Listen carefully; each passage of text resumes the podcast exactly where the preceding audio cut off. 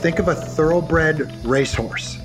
Thoroughbreds do not think about what they're going to eat. They don't think about who's going to train them. They don't think about what they're going to do today. They don't think about how they're going to prepare their, their next day. It everything is taken care of a thoroughbred racehorse, and that racehorse does one thing: it runs and it runs fast. That's it. I, domination is a chapter I have in that I want people to start naming what they do and that's all they do. So that they know that they're a thoroughbred racehorse or they're Frank Sinatra. They're actually achieving the top level because they do what they do and the rest is all taken care of. That's domination.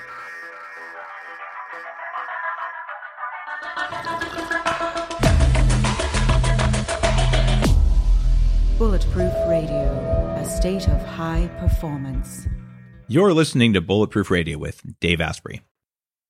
Today's cool fact of the day explains how tardigrades protect their DNA to defy death. Now, you might not know what these things are. They're commonly known as water bears. And they're one of my favorite things, maybe kind of like my personal spirit animal, um, because they can survive anything, including X rays, cosmic rays. You can soak them in hydrogen peroxide. They just don't die. So for me, it's like axolotl, naked mole rats, and tardigrades are those animals that call most to my soul because they all have superpowers beyond what Mother Nature really normally does. Now, normally, if you hit any biology with radiation and chemicals like that, it damages DNA using hydroxyl radicals, and these are just molecules of oxygen and hydrogen. Turns out there's a protein called DSUP, which stands for damage suppressor. By the way, if you're one of the many biologists who listen to the show, could you guys come up with better names? DSUP? Seriously? Who's going to remember all this stuff? All right, I'll get off that. DSUP is, is damage suppressor, which shields the tardigrades from radiation. And when they add that protein to human cells, the protein also protects our cells against radiation. Now we figured out why that works. DSUP surrounds nucleosomes, basically DNA wound around proteins called histones and the researchers at UCSD in La Jolla, by the way, the coolest university ever. You ever get to go there and look at the architecture. Like that is the place where you want to hang out and get your PhD. Anyway, they call it like a fluffy cloud of cotton candy. And researchers think that those proteins evolved to protect the tardigrades from hydroxyl radicals when they're dried out, which happens a lot because they live in moss. And that damage can't be repaired when the animals are dormant, so they have to protect themselves without an ongoing repair process. Now, we have similar proteins called high mobility group nucleosome binding proteins, or HMGNs. Again, these dumb names. Anyway, researchers are looking to figure out whether the human proteins form a similar shield against DNA damaging chemicals. Uh, I actually just think it'd be great to blend some tardigrades in my bulletproof coffee, but there's got to be a better way. And in the meantime, brand new study just came out that says, hey, if your mitochondria work very well, they provide the energy for the uh, for the cells to protect your nuclear DNA. So good mitochondria equals less mutations. Maybe that's our way of doing it. We just can't survive being desiccated and dried out, despite our best efforts. Everyone's talking about red light therapy beds, and for good reason. There's a company called ARRC LED that's building an entirely new class of LED devices. ARRC LED beds integrate proprietary scanning technology and frequency protocols to shape the delivery of six different wavelengths in dose optimized photobiomodulation. Yes, that's a lot of words. What it is, though, is that photobiomodulation improves the underlying energetics of the cells in your body. And those changes can benefit nearly every tissue and organ and system in your body. You change your cells and you change your life. For more information, visit arrcled.com. What if there was a way to level up your energy, get rid of stress, and take more control of your body? Welcome to Quantum Upgrade. This is a new technology that taps into quantum energy to help you feel amazing. Quantum Upgrade has a lot of different products that help protect you from EMF and help activate your body's natural healing abilities. You can expect better sleep, more resilience, less stress, and better blood flow. The cool thing about Quantum Upgrade is that the products are backed by a lot of heavy duty scientific studies, and there's a new measurable upgrade. You can now use Quantum Upgrade to increase your consciousness levels between 1400 and 2200 on the Hawkins map of consciousness. If you don't know what that means, do some research because it's impressive, it's fun to learn about, and it's something that I've come to understand. Ready to try Quantum Upgrade? Visit quantumupgrade.io slash Dave for a seven day free trial. This guy is a speaker, performer, author who started his career in the NFL as a top pick for the Houston Oilers, played for the 49ers, and branched out into acting and wrote a one man play called Runt of the Litter that had a 50 city national run off Broadway. And he's now a speaker and leadership coach and a guy who can own a stage like no one uh, I've ever met. Really just shows up in a, in a powerful way. He's spoken to the Bulletproof Conference, good friend, an inspirational guy, but someone who pays attention to details you would not even know mattered. His name is Bo Eason. Bo, welcome to the show. Dave, thanks to be back. I'm so happy to be here. Now, the reason I had you back is a lot of people don't understand this. When when you work uh, doing the kind of uh, we'll call it influencer work that you and I do, you you spend your time interacting with people. And in your case you're teaching people how to show up on stage and, and how to have that winner energy that drove you in your sports career. Um, but you also collect your best thoughts and the things that work your, your most precious things. And eventually there's enough pressure in your head to write them down and to write a uh, to create a book about it. And that's certainly what drives me. And i know that's what drives you. You just came out with your book there's no plan b for your a game which is really how do you become the best at what you do in whatever field you're in. Similar mindset to Game Changers, highly different book because this is based on your own ass kicking in two different fields where you're yeah, the very top of your game. That's unusual in two fields. So you're a unique specimen of humanity for your ability to do that. And you thought about why and how, and you put it in a book. And that's what I want to talk to you about today. You down? Yes, that sounds cool. My favorite subject. Uh, one thing that impresses me and something that also scares me is that you've got 20,000 hours of experience on stage. And we've all heard the 10,000 hours rule. And and you talk about you know your A game and and being at the very top of your field. Does everyone listening have to spend 10 or 20,000 hours doing something to be the best at their field? Because I got a lot of other stuff no. I want to do. Yeah, I know. I know. Not everybody has to, but you know, it helps. those hours, you know, if you if you look at the, uh, the, the the studies that like Anders Ericsson has done, you know, he's done these 30 year studies on what it takes to be, you know, world class at several different things, whether it's violin or ping pong or or athletics it, it, or piano, it doesn't matter. He just they just have these certain hours that have to be put in. But if you can push yourself beyond your current capacity, you know, outside your comfort zone, then those hours come fast and furious. Here's the problem. Most people are just afraid of that struggle of being outside the comfort zone. So it does, it takes years, right? So, okay. um, you know, but, but look, here's another thing, Dave, We're, you know, based on your work, based on what we know, we're going to be here anyway. I always say to people, people go, well, hey, I don't have 20 years, Bo. And I, I'm like, well, where are you going? I mean, you're going to be here, right? So let's put those 20 years to work. Let's master a thing and see where you end up. And you can measure yourself at the end of those 20 years because you're going to be here anyway. You might as well, you know, master something. I interviewed Eric Kandel, who won a Nobel Prize uh, around neuroplasticity. And his answer, I just, what can I do to make make myself more neuroplastic? And he just kept saying, it was kind of sad for me. he goes, practice, practice, practice. And later, I'm like, come on, there's got to be a way to do it faster. Practice, practice, practice. Uh, and at the end of this, I'm like, Eric has practiced, practiced, practiced saying practice many times. Uh, do you think there are hacks, Bo? I, I mean, you, have put in so many hours, you've done so hard, but is it is one type of training more effective than another? Like, how, how do I shorten the number of hours? Well, here's the thing.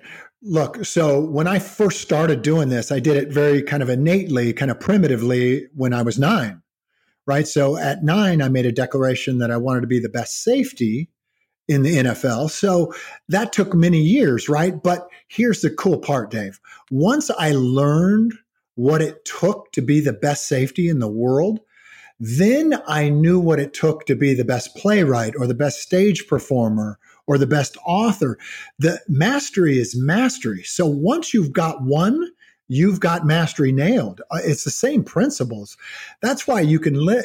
What's cool about it is that you could live five, six different lives uh, with with careers and reach a world class level in one lifetime. Now that's pretty cool, right? So mastery is mastery, regardless of the discipline. That is something that I also uh, would I would agree with.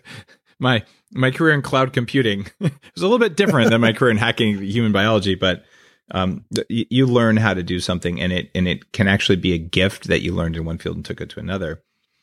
Um, there aren't any other professional athletes I'm aware of that have gone to Broadway other than maybe Mike Tyson. Uh, has done some powerful stuff. Different, you know, different yeah. pro athletes. Are there others uh, who who followed your path? Um, there are some, but I don't think it was like a career path. It was more of a.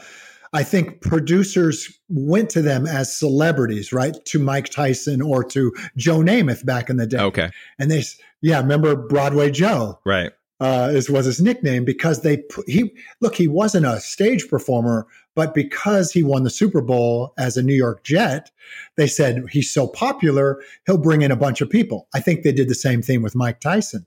Um, they said, "Wow, people are going to just love to see him on stage," so they used these people's celebrity to get them on stage. I kind of went the other way. I wasn't a celebrity. I wasn't particularly known as an NFL player uh, to to that extent.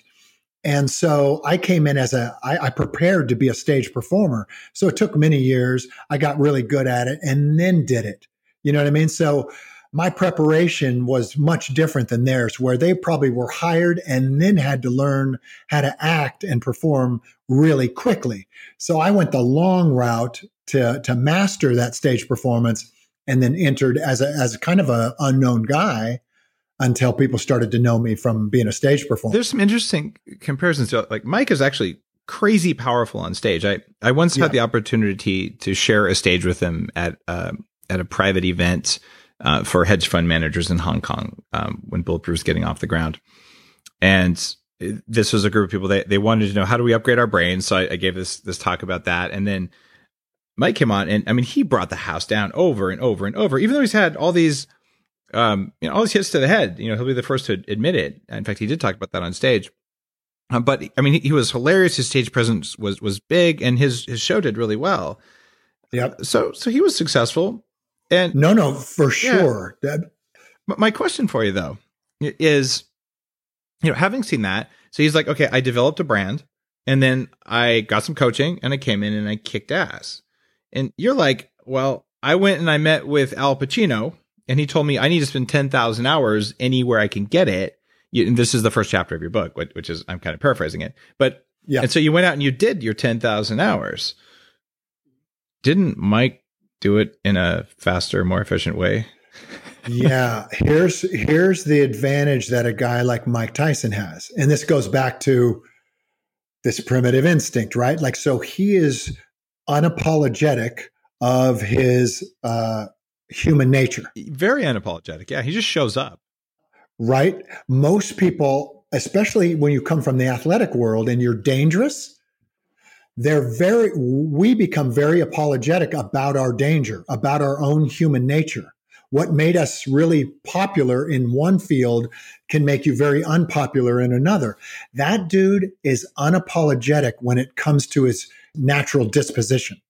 I think that's a huge advantage. And in fact, that's something I train on stage, right? Like, so you've seen me train people in this very way to be unapologetic about their predatory nature. Most speakers are apologetic about their predatory nature because they don't want to offend anybody. But Mike Tyson does not have that molecule in his body, which makes him ultimately watchable, meaning you can't take your eyes off somebody who's in touch with their animal instincts. So if if you and me put a, had a stage right now and we put a lion on that stage, I guarantee no one in that audience would move. No one in the audience would go to the bathroom. No one would speak. They would just stare in awe and not move. That's the same thing that humans have, except humans apologize for it, except guys like Mike Tyson, who are very rare. Most of us have to relearn how to not apologize for that instinct. Now, I, have seen you uh, in your coach training programs, and I know you you, you serve bulletproof coffee to get their energy up, and so I've, I've yeah. had a chance to drop in, and uh, I mean, you show people how to stand, and, and you do some kind of weird stuff. You know, like hold your pelvis this way, like really, like like like own the own the stage like a tiger, uh, which is is something that you've learned, and, and there's some of that's in your in your book. Um, but uh, here's what I want to ask: your second chapter of the book, you talk about unnatural talent, and you say. Yeah the only natural thing about talented people is that they're adapting better than other people. And they push themselves hard. But okay, how did Mike get his unnatural talent to just not be apologetic about, you know, being able to just show up as a full warrior uh, guy on stage the same way you do? Like like where did yeah. you guys get that? That wouldn't come from from adaptation, did it?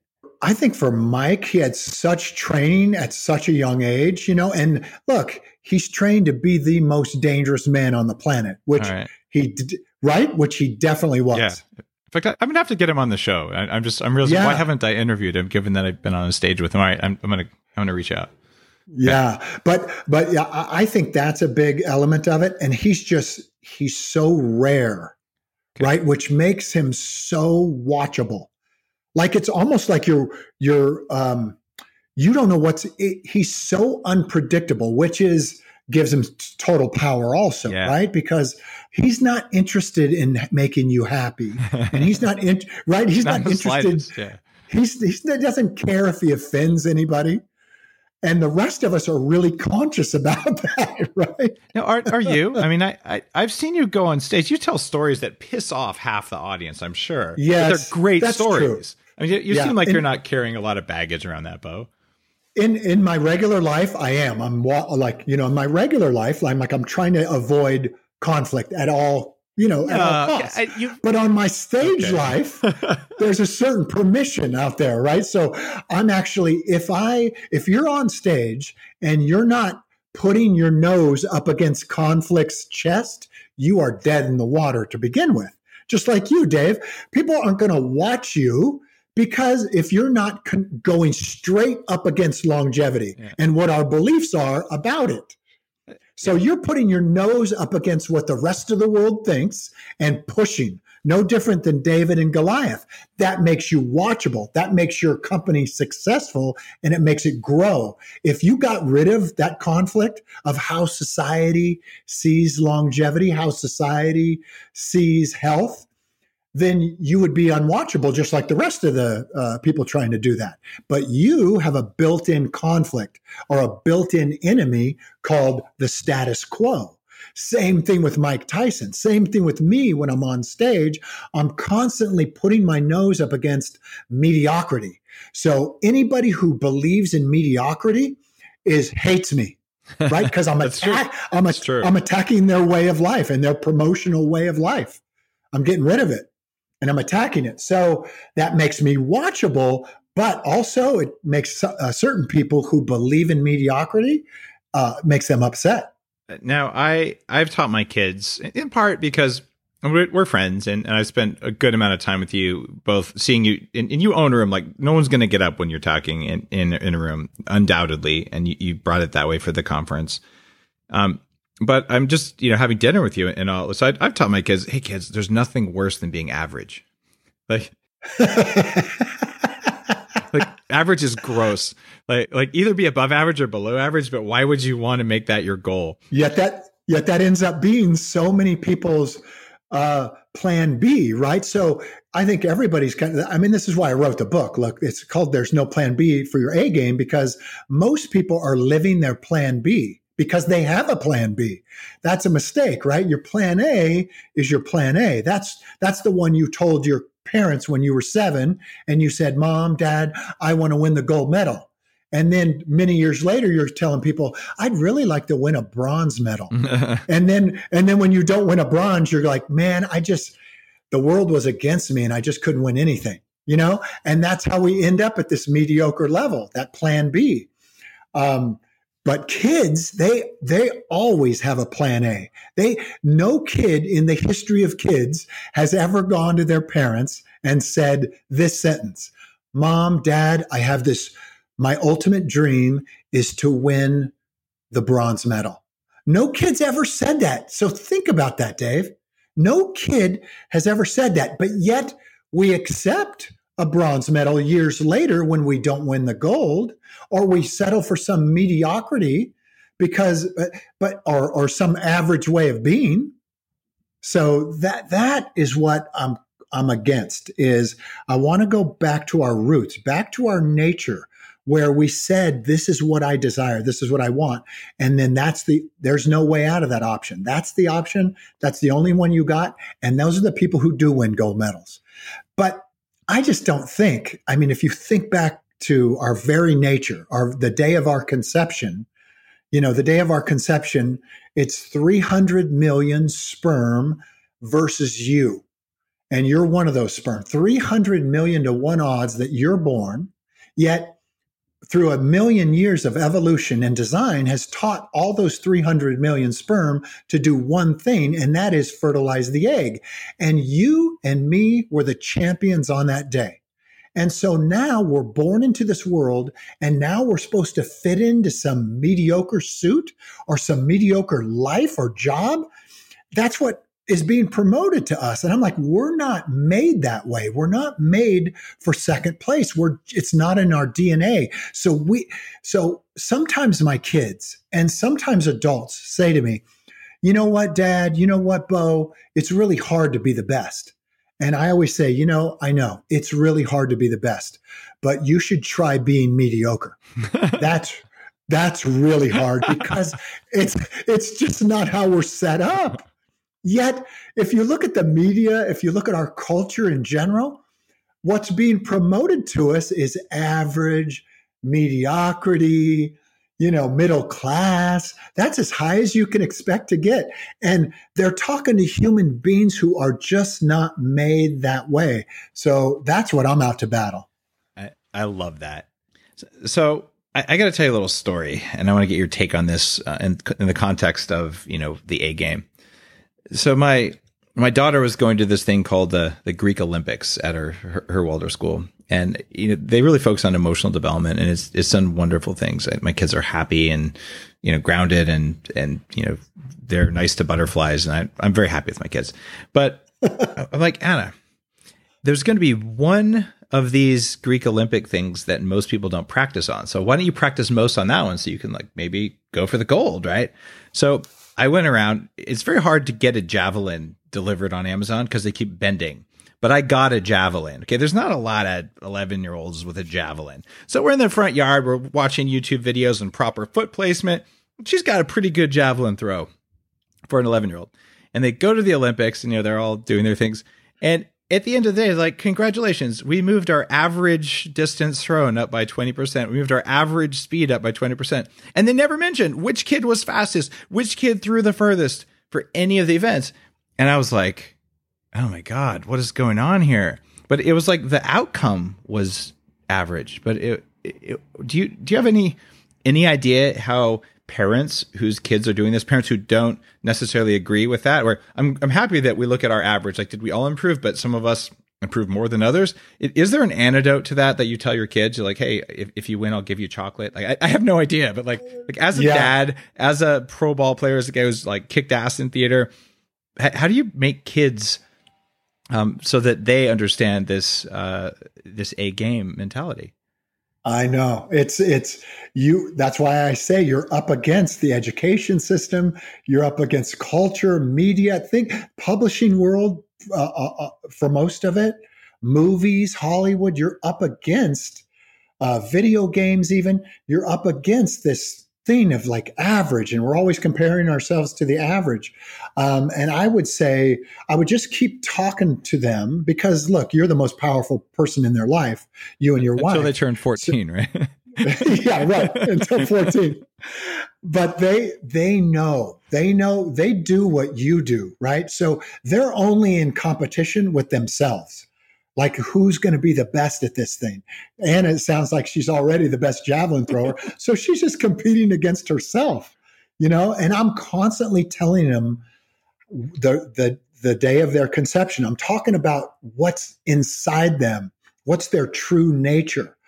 And and I come and I talk uh, to them about people like Mike Tyson, like Kobe Bryant, like people who are ultra competitive. Because listen, I know this word competition gets a bad, uh, you know, rap these days in our culture, but you know, if you look, the first rule of biology is life is competition. Life is competition. So you and me, if we weren't superior competitors, we would not be here today. If our ancestors weren't good at competing for mates and food and shelter, you and me would not be here. We are ultimate competitors, but we just keep apologizing for it, right? Here's what I know about kids, Dave, which I know your kids know this because I've been around you and your wife. Um, kids know the score. So here's an example. My daughter was, is, you know, young. She's 10, but this was when she was like six or seven. She's playing in this basketball game, right? And they start beating this team like 50 to five, right? So the scoreboard keeper does, you know, what he thinks is right and turns off the scoreboard so that the other team can't see how bad they're being beaten. What the heck? Right? right? So but here's what's funny, Dave. Here I and this is my 7-year-old daughter. I go, "Oh, why did you think they after the game I said, "Why do you think they turned the scoreboard off?" Well, what do you think the score was? And my my daughter goes, "It was 75 to 8." she kept like sh- she knew the score. And I went around and checked with the other kids. The losers knew the score, the winners knew the score. They knew it in their head because kids have that instinct to see how they compete and how they measure up against other girl basketball players in this case. They know. So if you give them a participation trophy or a participation ribbon, do you know what they do? They accept it just to placate us adults. but but they know the deal. They know exactly where they place. Like, you know, say they have a hundred meter run and like a hundred kids run across the field.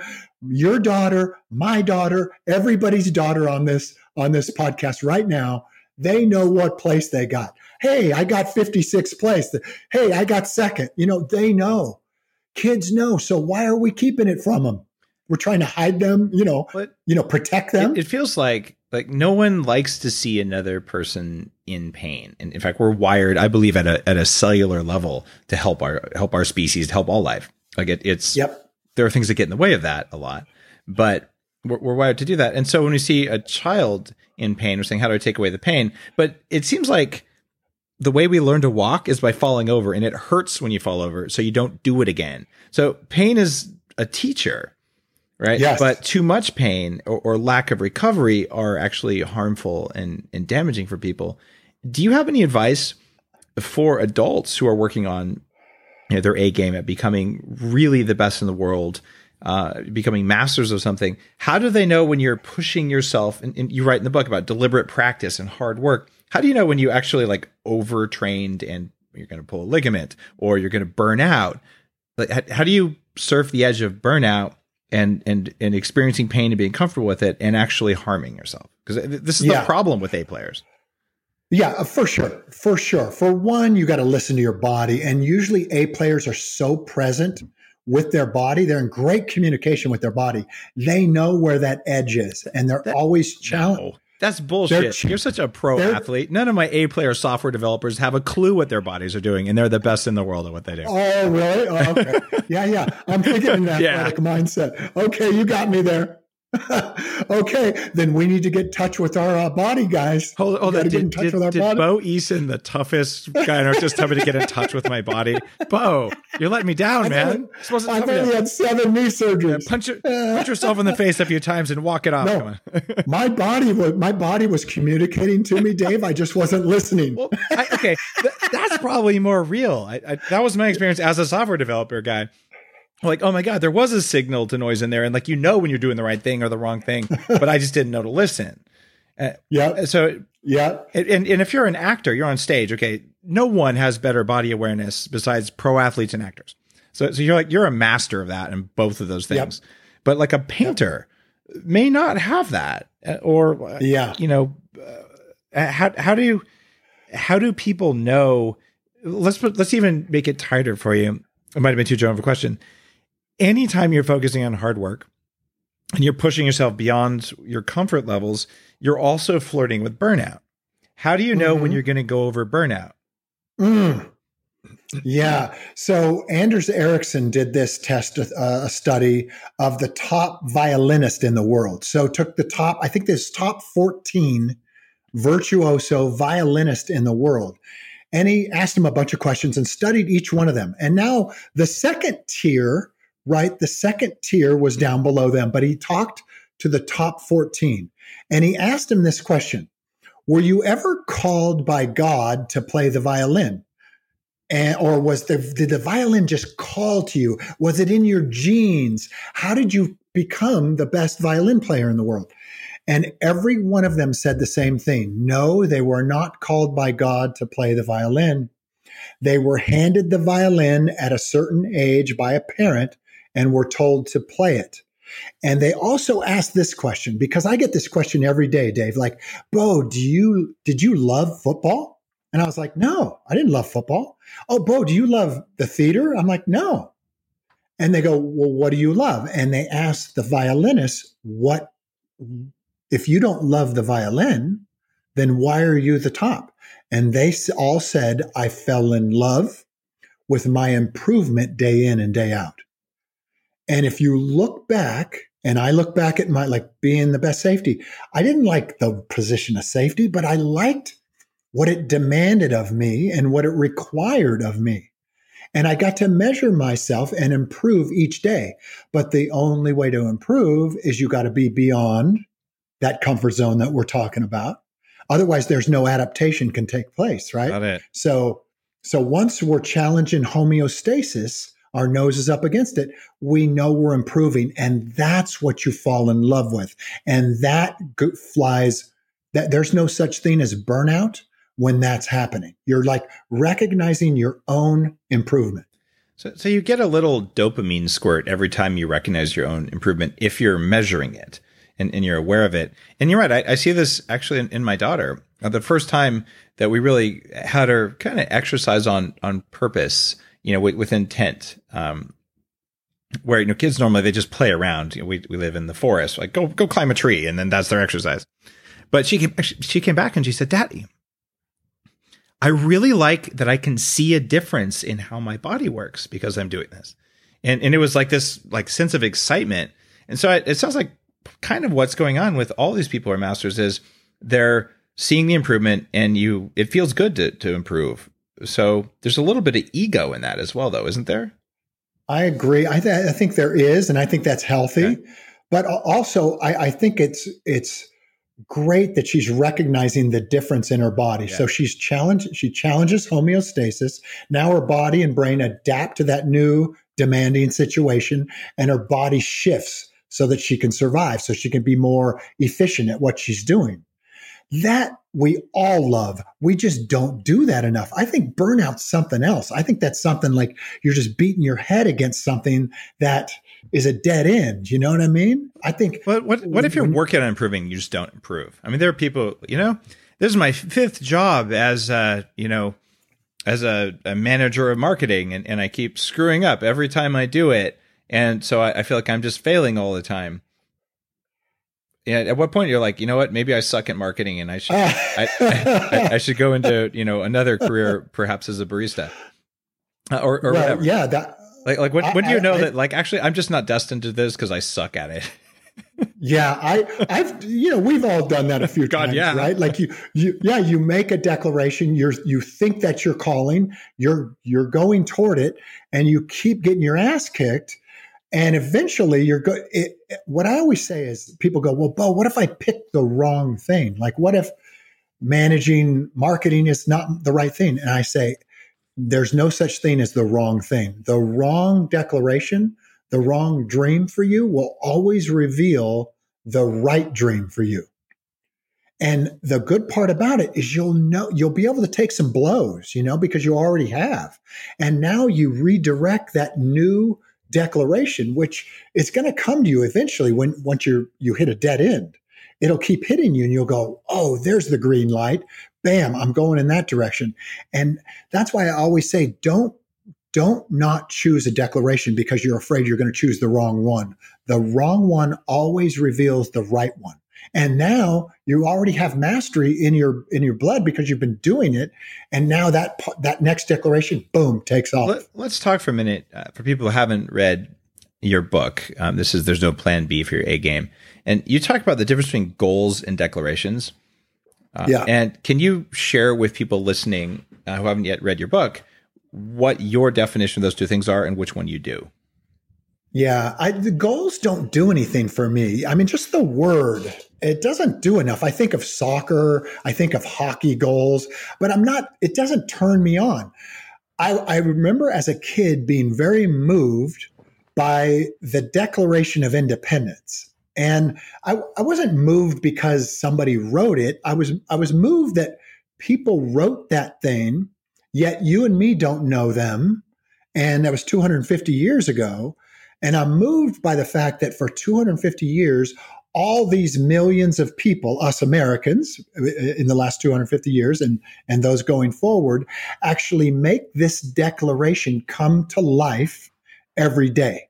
It's almost like they wrote a play or a movie that expressed our freedoms. That was the character. Our character as Americans was to express our freedoms in the way we moved, in what we ate, in how we ran, in how we spoke.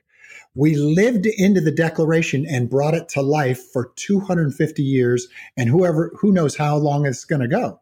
Well, that's why I like declarations. So I make a declaration no different than the Declaration of Independence that said when I was nine, I want to be the best safety in the world.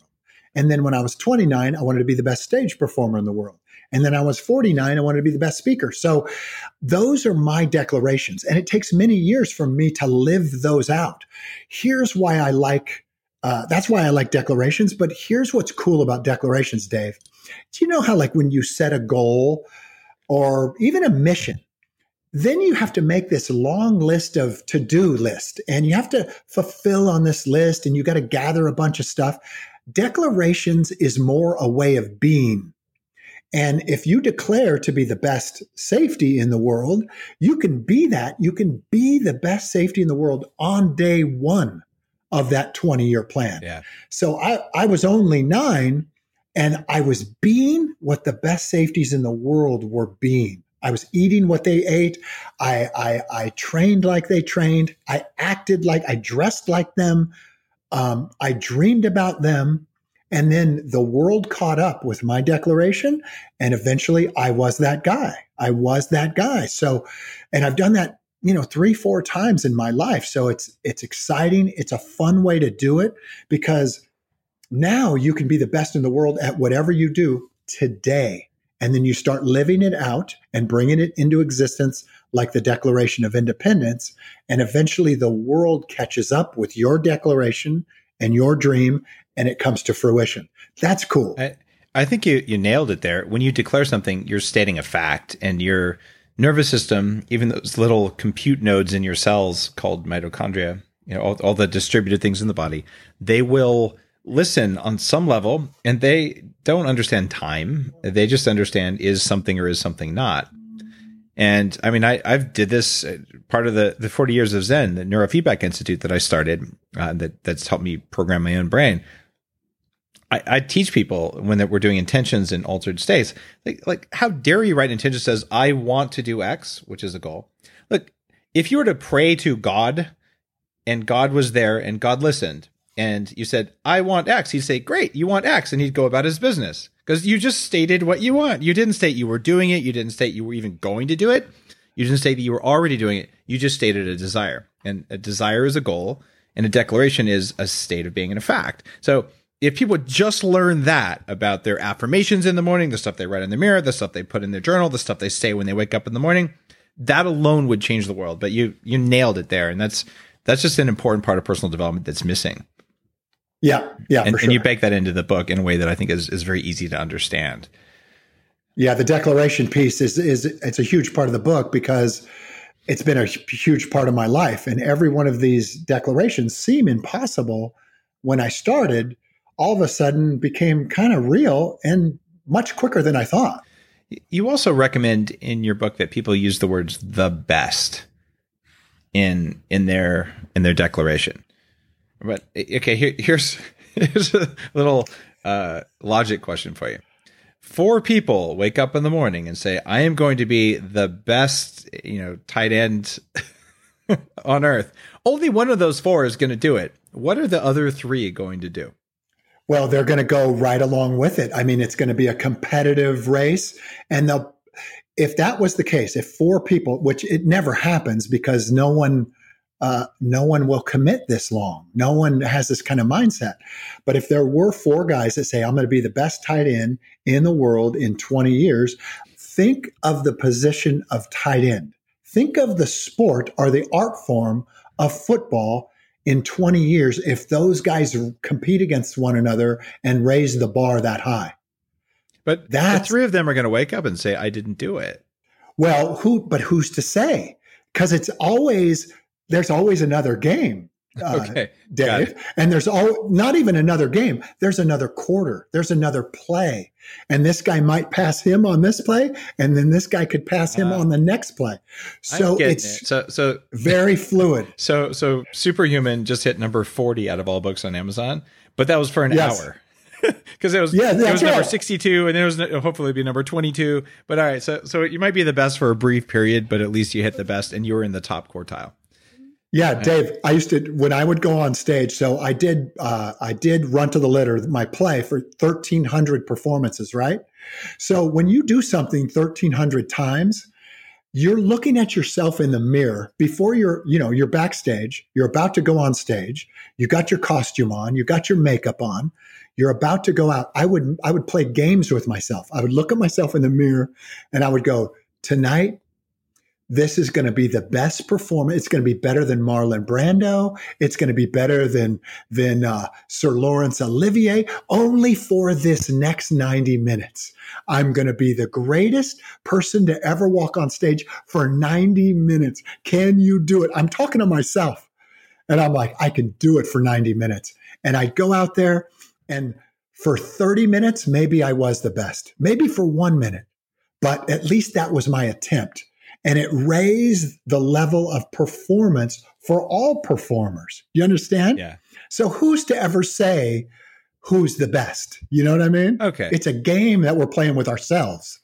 Interesting. So so there's a bit of a bit of mushiness around the numbers for most of these things. I mean, if you're the best IndyCar driver, you either were number one or you weren't, though. Yeah, uh, for sure. At least on and this look, race, but next year you might be number one if you're number two this year. Is your point? That's right. Yeah, so those things are fluid and that's what you need is you need that competition because it's always nice when you see, you know, two great tennis players go at each other, right? One passes, then the other passes. And that's what we love and that's what they love because they get better and the sport raises. The problem is, Dave, even our greatest competitors who are supposed to be our greatest competitors right now, like in the NBA, if you notice, they try to form super teams and ask less of themselves so that they, they can win championships, which are phony to begin with, because they're they're building teams in like a crooked way. And I'm like, I, I and then basketball then goes downward. It ticks downward because now you've got five of the best players all on the same team. How does that make sense? That doesn't make sense. True competitors compete against one another, not on the same team. So that makes the, the whole sport and the whole world now tick down instead of tick up because of the competition isn't there. Interesting. So you want to distribute the best across all the teams so that we can have some uh, some growth. Okay, I, I that actually makes sense from a systems perspective. I totally get it. I love I love how your and yours and my brain are like yeah. trying to figure this out in our own particular well, you gotta, way. You got to set up the environment around you to get the results you want. And you're yeah. saying it, a competitive environment is going to create better results than an environment where one team is so dominant that they smash everyone else and then high five each other. Yeah, yeah, I, that's right. I, I can't argue with and, your logic. And it's unwatchable. If you notice, the human instrument will not watch that very long. We desire conflict. And if we don't have any conflict, there's no it becomes boring and we won't watch it So like a full on beatdown is much less interesting than a than a good than a good competition. All right, I I would agree with you 100. percent yeah in, in your book, uh, just going back to, to the way you're teaching people how to be the best in the world at things, you talk about something that I found a little bit confusing. So I, I've run strategy for billion dollar companies, uh, and you know, how is the question you ask yourself? Okay, if our if our declaration is like my, my recent declaration, I am going to live to at least 180 years old. And, and like, it's gotten a lot of people like, you can't do that. How dare you? I'm like, well, you can, you know, I, I, I'll be sad when I visit your grave if you don't join me, but like, it's okay. Right. Uh, and that that's definitely a strong declaration. It gets people's attention. And it's also, I'm telling myself that very consciously, I am going to live that Yeah. long. But I also must ask myself, how am I going to do that? In fact, I had to write a book about it so I could study all the papers on how so I'd know what to do and what not to do. But Yep. in your book, you're saying asking yourself how you're going to do something is a dangerous question and you probably don't want to do it. You say, quote, it's almost always a losing question. yeah Okay. What? Yeah. here's the distinction between the way you're asking it and the way most people ask it. So most people go like this I want to live to 180 years old. But how? How am I going to do that? It's it's with the intent of somebody talk me out of this declaration. I don't want to do it. You're not doing that, Dave. Oh, they, they You're- want to be told it's impossible. So they ask how is a leading question so that they can. so and get out of it. Oh, okay. They don't they don't want a, that declaration. So if you if your son, if you and your son came to me and you go, Bo, here's my son. What's your son's name again, Dave? Uh, Alan. Alan. So, hey, Bo, Alan wants to be the best safety in the world. Can you help him? And I would say, yes, I'll help him. Um, and if it, but I would not say this to you, and I wouldn't want Alan saying this to me. But Bo, how are we going to do that? All I care about is the declaration because the how will figure itself out. We'll figure that part out. I just don't want asking that question too early because usually that's a way out of your declaration. Yep. You understand? That's that's the distinction about the question of how. Of course, you've got to get to the point where Alan's going to go to me, okay, Bo, what do we do on day one? And I go, uh, I'm glad you asked. Let's go. We're going to start right now. This is the how. We're going to start. And we'll start with food and we'll start being on the grass at 5 a.m. and he's going to start backpedaling. That's the how. But I don't want Alan going like this. Well, but how are we going to do this? Because he's only looking for a way out. I just want the declaration to be brave and out there. Because but how just destroys that. It gets people out of their declaration. I don't want that. Okay, I, I got it. That makes a lot of sense. So if how leads to an excuse and and a sense of impossibility or I can't, then you don't do it. But actually having a plan, and in your case, the how is you're going to practice with with focus and determination. And oh, okay, I, I understand. Well, that that how is coming soon enough, right? Like if you're going to live to be 180 years old, your night, your evening tonight is much different than everyone else who doesn't have that declaration, right? Yeah. So what you eat, what time you go to bed, what supplements you may take, all those things come into play right now. Yep. And those don't even come into play for most people. We're just thoughtlessly like going through our day, you know? Yeah. But your declaration is requiring everything. And so that how is on its way to you quickly. All right, I I like that that subtle difference there. But subtlety isn't necessarily the name of your game, especially when you're on stage, because in in terms of uh, sort of pissing people off, you have a whole chapter in your book on domination. And, Yeah. I mean, I had Miss, Mistress Natalie was on the show a while back uh, talking about uh, that other kind of domination. But you, you you talk about dominating yourself, dominating competition, and uh, it, it- it's kind of a, a theme for you. So, what does domination mean to Bo Eason, and how do you teach that as something that's good versus at least weird? I know. Everybody, I know. People, look, uh, th- so many words in my book are like even chapters like competition, like predatory nature, like um, um, uh, domination. Those are bad words in our society right now, right? Like they're kind of frowned upon.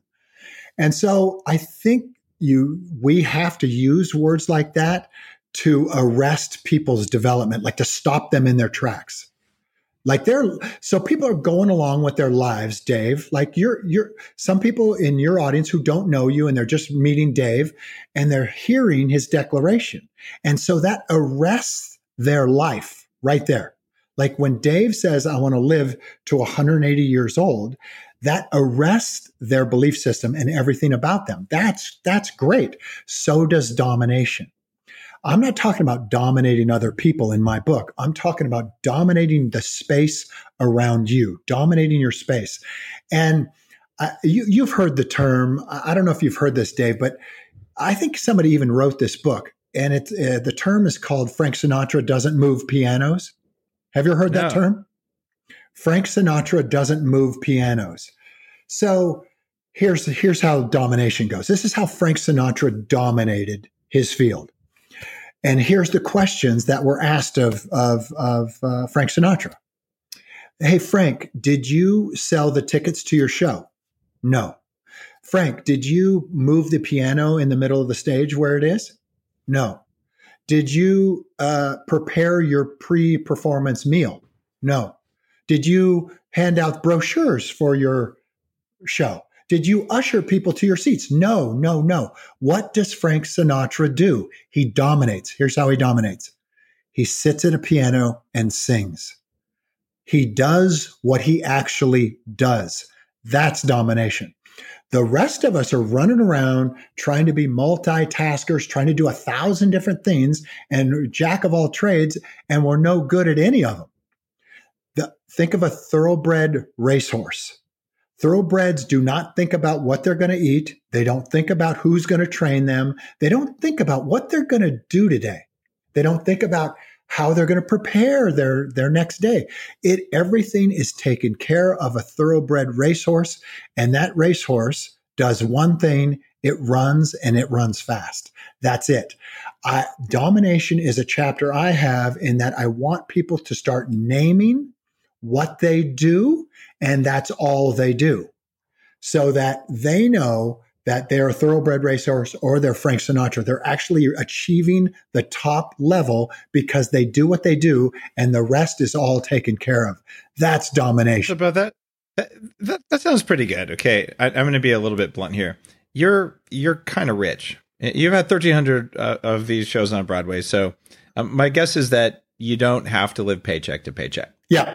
Right. Okay. And I'm I have lived paycheck to paycheck. I, people don't know I used to scoop ice cream at Baskin Robbins. I used to uh, put truck parts in boxes for five years. So I, have lived paycheck to paycheck too. Um, but it, it's great to to say that now. But how is the average person listening to this who doesn't have someone to move their piano for them, who's is working on becoming someone who has that level of domination how do they drop out of all that distracting garbage so they can focus on the domination yeah that's a gr- it, it's a great question and it's often the one that i get the most pushback um, like you i you know delivered food and did all kinds of yeah. weird, weird jobs you're, you're, you're, a real guy your, your story yeah. about how you came up is crazy in football it's in your first chapter in the book but yeah so yeah. You're, you're you're a you're a guy who's lived it yeah so i'm not saying that the, i was born with a silver spoon and that people just wait hand and foot on me. You, you earned it. But yeah, but that's the that's the declaration. That's where we're headed. You're headed that way. Now you might not be able to afford that today, and I couldn't at one time, but now I can. And there's certain things I I can't afford to do, right, or have, but I, that's the next thing on the list.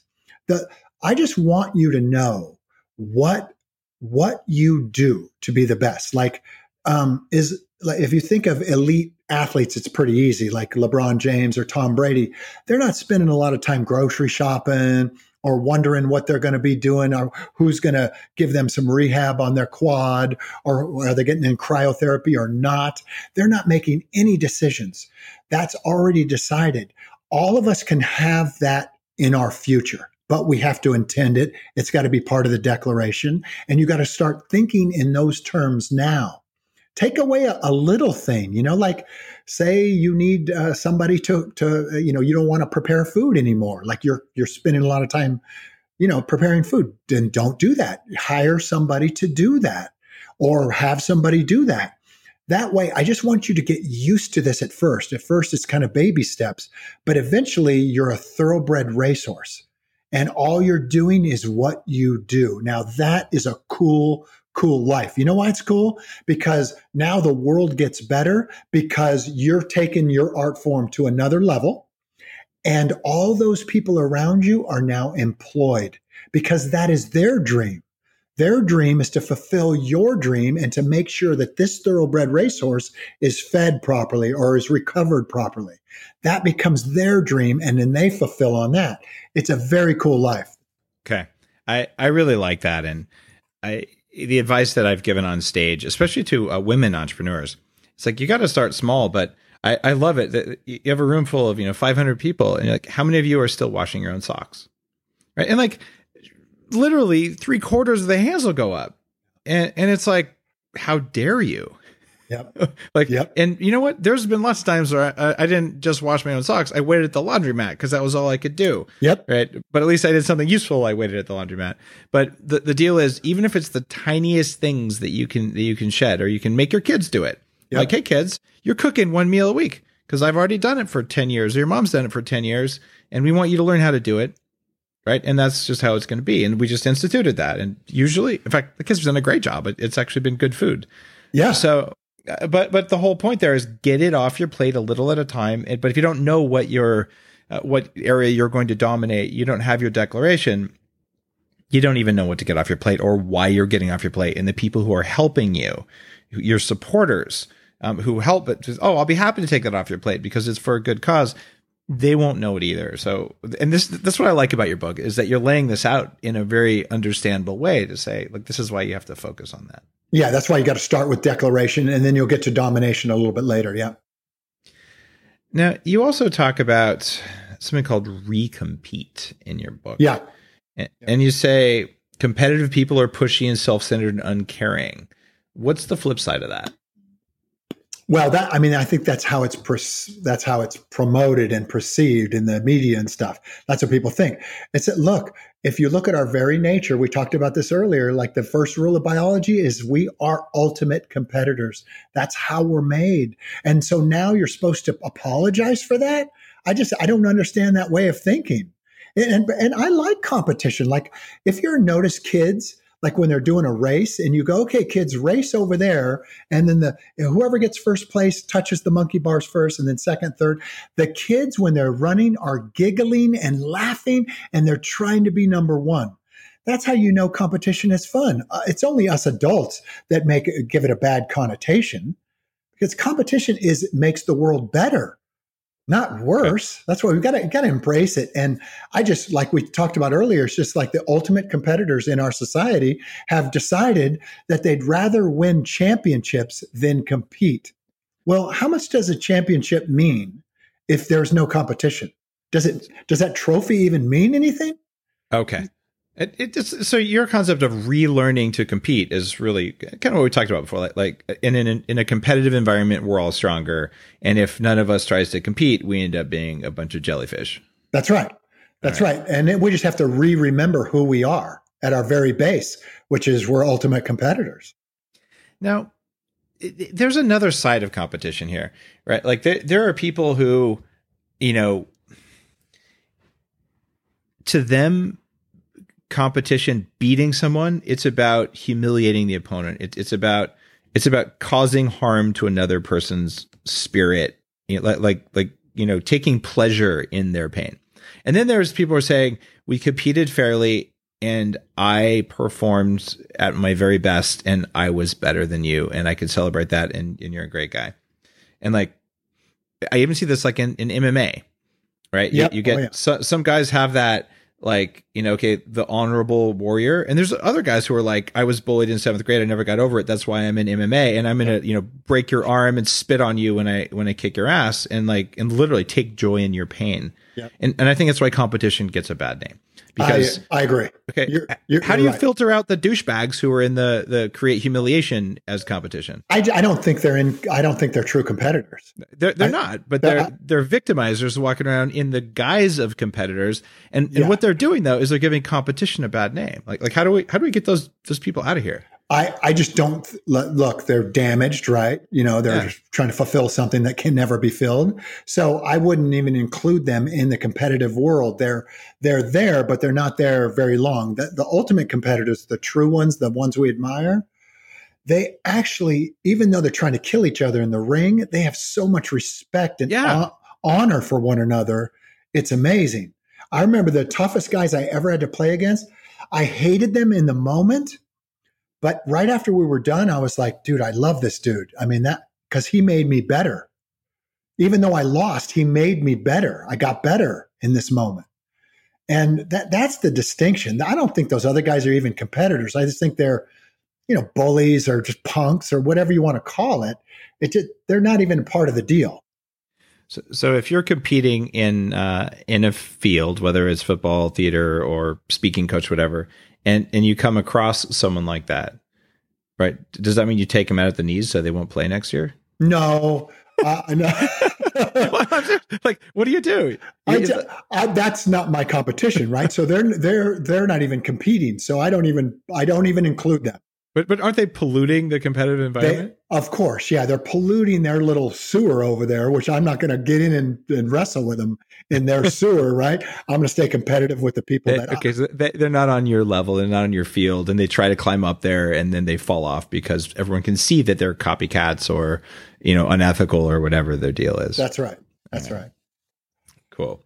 God knows there's a few parasites out there. Oh yeah. You, you actually have uh, 16 rules to incorporate into your life, and we're not going to be able to go through 16 in the, the time we got in the interview, but they're they're awesome. A couple of them that stood out for me. I will be unreasonable. Yeah, for sure. Just like your your whole life is based on that one, Dave. yeah, you know, I, I won't go it alone. You know, I will live beyond my current capacity. So I I think these will resonate with anyone who likes Bulletproof Radio. Y- you guys know I I wrote Game Changers. I, I studied uh, uh, 500 people like Bo. In fact, Bo, you were one of the people I interviewed uh, for that book to say what do people have in common, and and that and sort of say what what can you learn from that? There were 46 laws.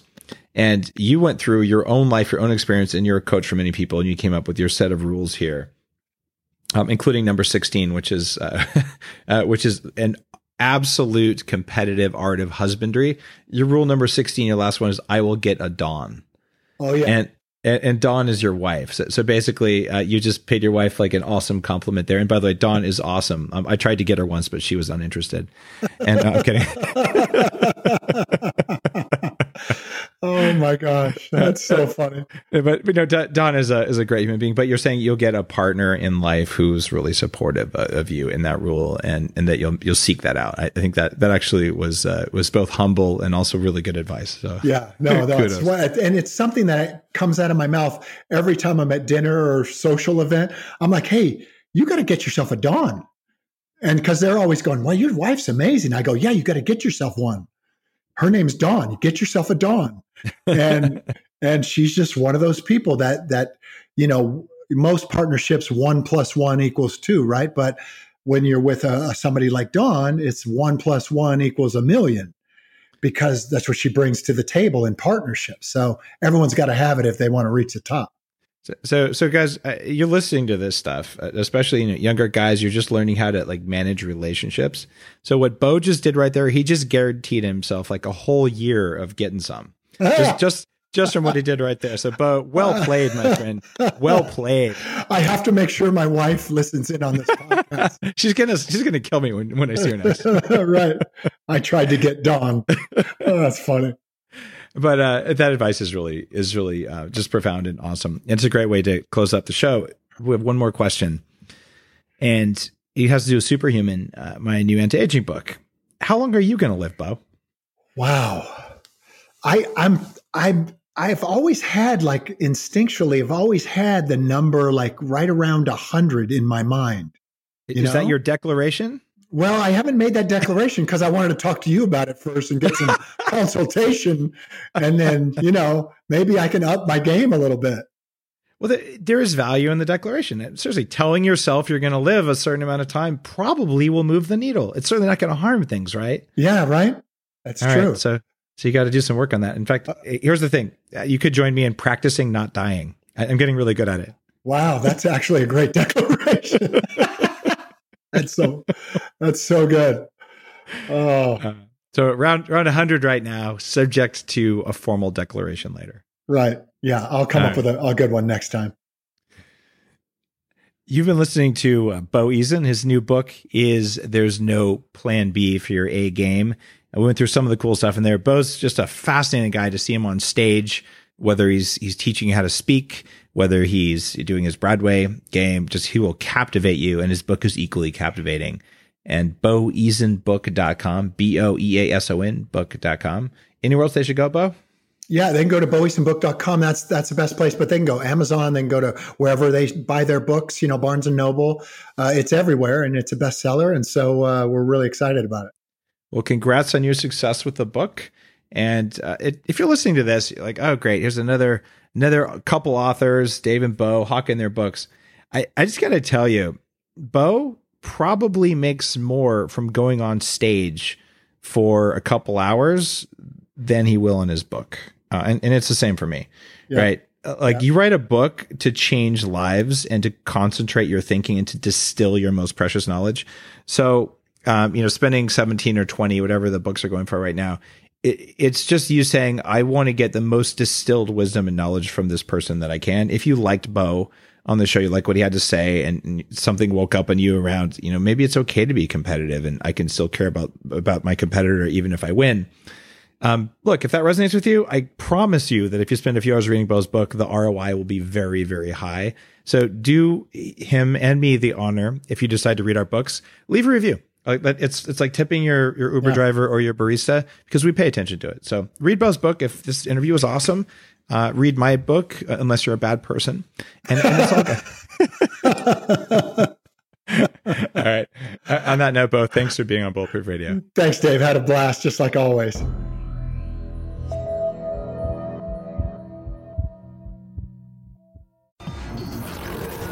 The Human Upgrade, formerly Bulletproof Radio, was created and is hosted by Dave Asprey. The information contained in this podcast is provided for informational purposes only and is not intended for the purposes of diagnosing, treating, curing, or preventing any disease. Before using any products referenced on the podcast, consult with your healthcare provider, carefully read all labels, and heed all directions and cautions that accompany the products. Information found or received through the podcast should not be used in place of a consultation or advice from a healthcare provider. If you suspect you have a medical problem or should you have any healthcare questions, please promptly call or see your healthcare provider. This podcast, including Dave Asprey and the producers, disclaim responsibility for any possible adverse effects from the use of information contained herein. Opinions of guests are their own, and this podcast does not endorse or accept responsibility for statements made by guests. This podcast does not make any representations or warranties about guest qualifications or credibility. This podcast may contain paid endorsements and advertisements for products or services. Individuals on this podcast may have a direct or indirect financial interest in products or services referred to herein. This podcast is owned by Bulletproof Media.